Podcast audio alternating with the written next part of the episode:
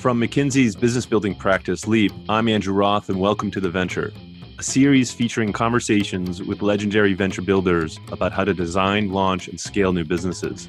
In each episode, we cut through the noise to bring practical advice on how leaders can build successful businesses from scratch.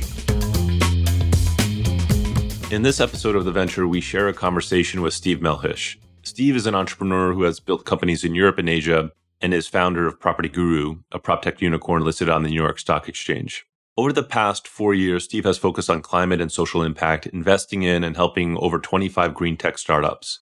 He also co founded Wavemaker Impact, a climate tech venture build fund, which is co founding and building a portfolio of what they call 100 by 100 companies, each with the potential to generate 100 million in revenues and abate 100 megatons of greenhouse gas emissions annually. Hey, Steve. Great to have you on the show. Great to be on the show, Tomas. Thanks for having me.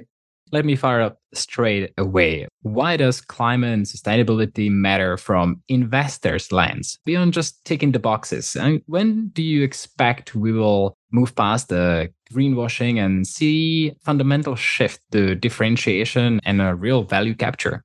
I think we're already seeing it. Clearly, there are some elements of the industry where greenwashing is still rife, but the businesses that I see and our investors see and are investing in the region are fast growing and delivering not only sustainable outcomes, but also profitable economic outcomes. We're seeing the VC players moving into the space and, of course, established sort of climate and sustainability investors moving into the space. And so I think we're already there. It just feels like in the last maybe 12 months or so, the economy is finally woken up to this green transition and, and the investment that's going to be required to support this green transition. Just in Southeast Asia alone, it's a $2.7 trillion investment that's required.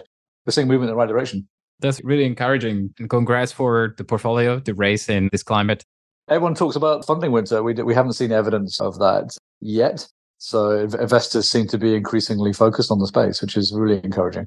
I wonder how does it look like in this region in particular? There's a disproportionate correlation between the impact of the climate crisis and how much money we've uh, historically seen actually going to the region and Southeast Asia in particular. We both know how many cities are predicted to be underwater by 2030, 2050, and yet the percentage of the capital allocation is not matching the requirements. How are the tides shifting, particularly in Southeast Asia, which is where you're focused?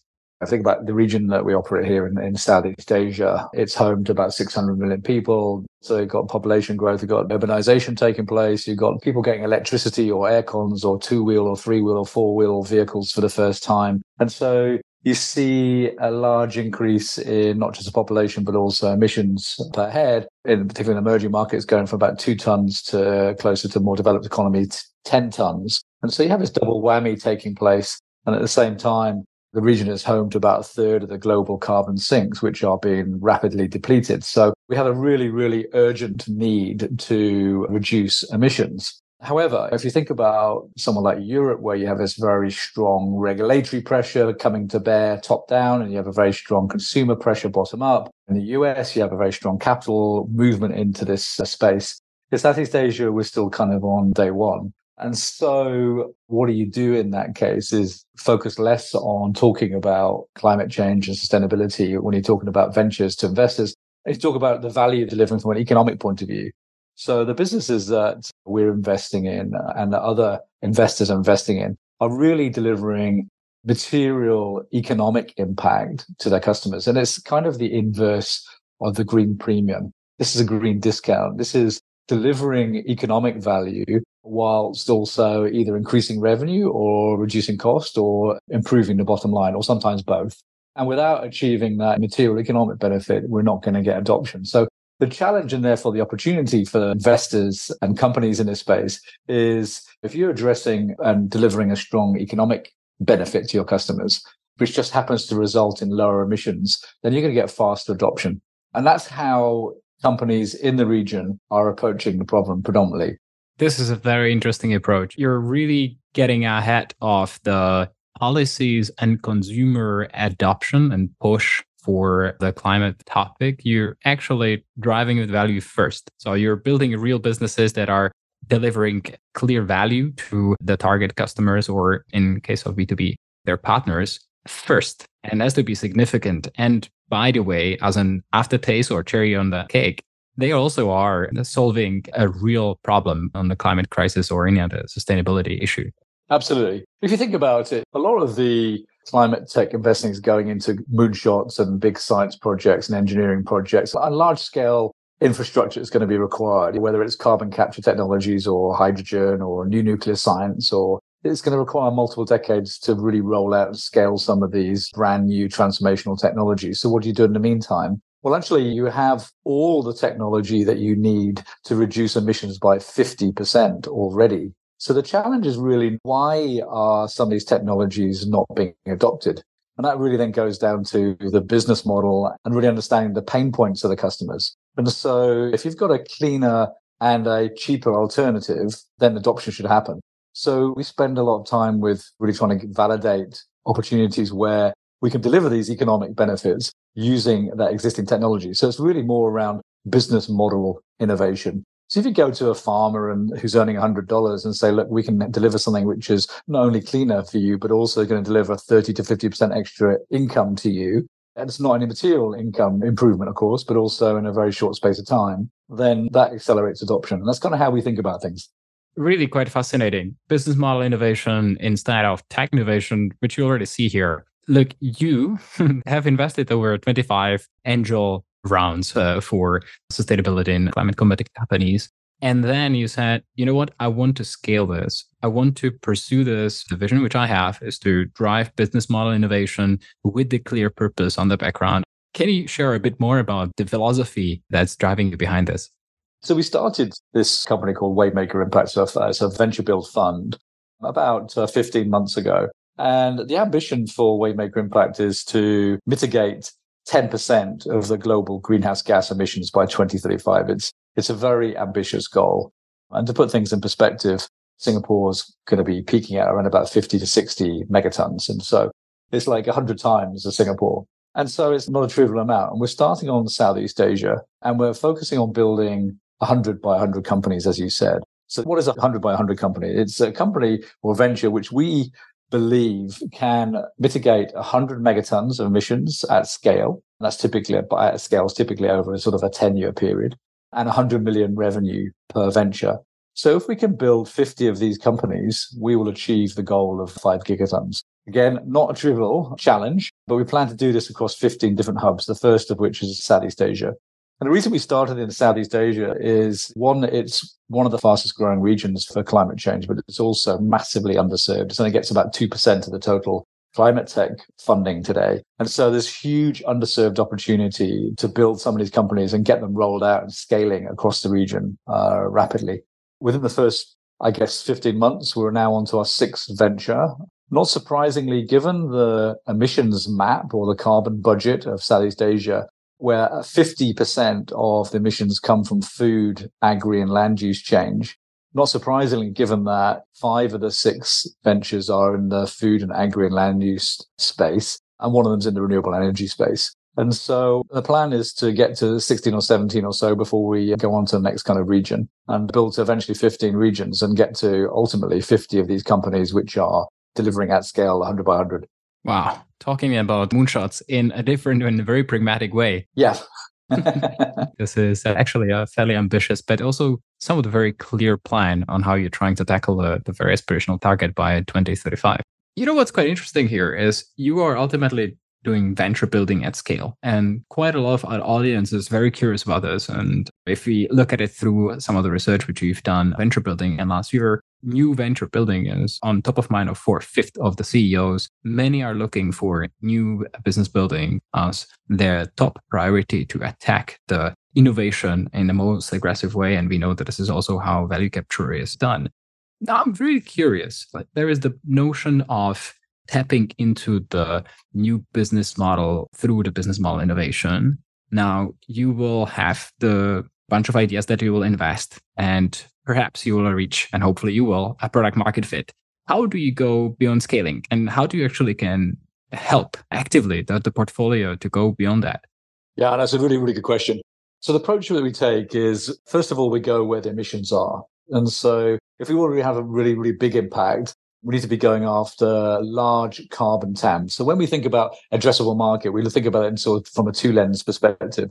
We think about the usual economic opportunity size perspective, but also we're thinking around a sort of a carbon impact point of view. So, for example, we identified about 50 areas just in Southeast Asia where we believe we could build 100 by 100 companies. So one example of that is methane from rice production. So around about 700 megatons of CO2 equivalent is produced from rice. It's the third largest generator of methane in Southeast Asia. So we've identified that as a potential carbon opportunity. And then obviously we have to get comfort that we can build an economic and highly scalable business. So that's kind of the process that we're going through now in terms of running some experiments and seeing what works in different markets, whether it's Indonesia or whether it's Vietnam or India in this case. And so we spend a lot of time thinking about validation. And so typically what we do is we identify experienced entrepreneurs. And these are entrepreneurs who have built one, two, or three companies already. They've got the battle scars. They know how to scale companies. And they know how to do fundraising. They know how to build organizations from one to a few hundred people go across one market to multiple markets. What they don't know and what they want help with is identifying the biggest and best sustainability or climate opportunity that they can focus their efforts on. So then we assign a team of three people and we then work with the entrepreneur for five to six months, testing, validating that the area and the opportunity and speaking to 100 or 200 customers to validate this could become a 100 by 100 company. So at the end of that process, we've got an MVP and we've got LOIs or MOUs from customers saying that they're willing to spend money on this solution when it's commercially available. And only at that point do we actually put money in. So we try and de-risk by having experienced entrepreneurs. We try to accelerate and de-risk by spending five or six months just validating. And then at that point, once we've invested, we'll typically put in $650,000 as kind of like a pre-seed. We will then work intensively for the next 18 months to help scale that company, working very closely with the founder. The founder has a, a, large percentage of the business, typically 70 or more percent of the company. And so they're highly motivated to kind of build. And that's a little bit different to perhaps how a corporate venture would work. These should be venture backable companies that normal VCs or climate tech investors will invest in during that first 18 months of scaling. So to all intents and purposes, this will look like a normal venture company. So, for example, the first one we invested and started building was is now at roughly almost it's approaching 2,000 farmers. And it's on track for about 4 million revenue already. And uh, next year is looking to do a 10 million revenue. That's not bad for a business, which is, I guess, essentially two years old. So I think with the model we're, we're using, in this case, we continue to refine and polish, but essentially that's the approach that we're taking. And so, unlike maybe a more traditional VC who looks at deal flow from an investment point of view, we kind of look at deal flow from a one, can we identify these 100 by 100 company opportunities? And so the research that we do, but also deal flow in terms of founders. So our deal flow sourcing and qualification, we spend a lot of time going out, talking to and building relationships with founders who in many cases are exiting their company, maybe on an earn out or thinking about what next. And so we continue those conversations until they're ready to sort of dive in. And so this year we'll do six ventures. Next year, probably another six ventures. And so it's not high volume spray and pray. It's very much a deliberate approach with one entrepreneur and, and three venture builds working together intensely for those first six months. Wow. That is a lot to unpack. And you're really sharing some incredible nuggets. So let me try to summarize what I hear from you. One is you do quite a little bit of legwork. This is not a VC that has a somewhat passive funnel. You're actually creating the opportunities with heavy research. It's a venture building approach. With this, you are de-risking the investment yourself. So you work with the founders. Then if you're getting across the line, they get the check from you. They get the support from the next 18 months and off they go to scale with, again, the approach business model innovation. Now, they has to be fundable. So you have to give uh, sufficient incentives to the founder. In this case, you're talking 70% plus. And the approach with that is de-risking your side, but it's also incentivizing the actual experienced entrepreneurs to, to participate so that they have the upside there as well. Very, very interesting from the venture building perspective. Now, you touched upon it, and I want to pick up on it and go deeper. And that is, you have this funnel. You want to find a serial entrepreneur who's done all what you mentioned. They know how to hire, grow from zero to 100 to a few hundreds, roll out multiple markets. They know go to market. They perhaps they're not clear on how or what to do in, in the climate space. How do you summarize some of the lessons in attracting this distinctly unique talent over the past 15 months that you've been running? Yeah, I guess it was the single biggest concern I had when we started this 15 months or so ago. We had a supposition that one, there's enough opportunities to build these 100 by 100 companies, which we verified. We had an assumption that investors would be interested in this, you know, because it's quite a new space. It's climate tech, it's Southeast Asia, it's venture build, it's first time fund effectively. But again, we now double over our initial target and going to close ahead of that even. And so the invest appetite has been very strong. So really then, okay, so are there sufficient experienced founders in the region who have exited and built companies? And when you look at the data, there's roughly 150 exits a year in Southeast Asia. Of course, not all successful. There are increasing number of founders who have relocated or built their businesses in Southeast Asia, maybe from Europe or from US or further afield. And so, actually, on our first call for entrepreneurs, we had about 200 founders apply, and we chose one person. And the second time around, 160, and we chose one person. We've been leveraging not only our networks, but the portfolios networks for suggestions. We've been holding events in Indonesia, in Vietnam, in Philippines, and we'll do the other markets as well, just to raise the flag and, and share a little bit more about it. And so it's actually been an area that so far we haven't struggled with. We've met some super, super talented people. Sometimes the timing doesn't work because they're just maybe in the process of exiting and there's maybe an earnout or they want to take a little bit of time off and before diving straight back in again. We kind of think a little bit around it's not like you're hiring someone and get you want a job now. We might be speaking to somebody today who we're keeping warm for the end of next year because they may just not be ready or they may just, you know, want a bit of headspace to kind of uh, take some time off. So we have that funnel. We are increasingly, I think, widening the net, both in terms of geography, but also in terms of how do we encourage more women founders in this space because that's been one area of a surprise, I guess, given coming into sustainability space 18 months or so, or actually when I first started looking at it about four or five years ago, I was surprised to see there were so many women leaders in sustainability and chief sustainability officers and CSOs and see sustainability managers all women. But when it came to tech and startups, it was still very heavily male dominated. So we're doing work around how to encourage more women to move into this space as well. And so doing some events and collaborations with other organizations on this space. Wow, this is very commendable. And again, a lot of nuggets to unpack. What I like here, it almost sounds like you're building a product talent fit within your own venture. And that is you are tapping into multiple different ways where you could find the talent. You have the events, you're looking into your own portfolio and LPs. You're actually trying to create the pie or increase the pie by trying to bring in more female founders, whether it's, you know, from their previous roles or beyond. And then you're thinking about it as in the long run. And that is you're creating what I can imagine is basically a backlog, a whole CRM of founders where they are in the stage. And with that, you're really trying to hit that product talent fit, so to speak. It sounds like you're quite getting there. Hopefully, yeah. I think we're constantly learning and constantly building that pipeline. The team is now 15 people, and many of those have joined us from other venture builders or from management consultancies or are founders in their own right. But in many cases, if not majority of cases, they've joined us with a bit of a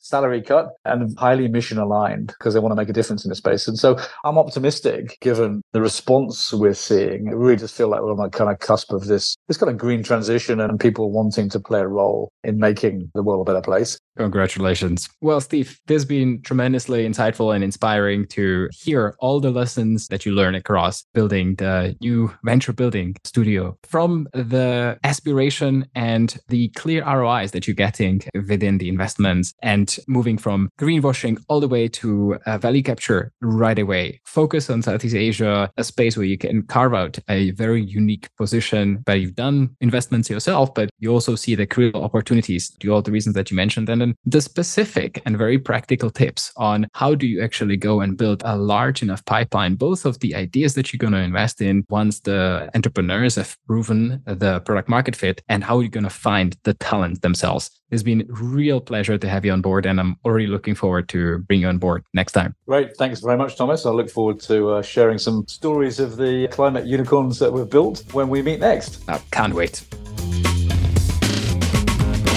You have been listening to The Venture. If you like what you've heard, subscribe to our show on Apple Podcasts, Spotify, or wherever you listen.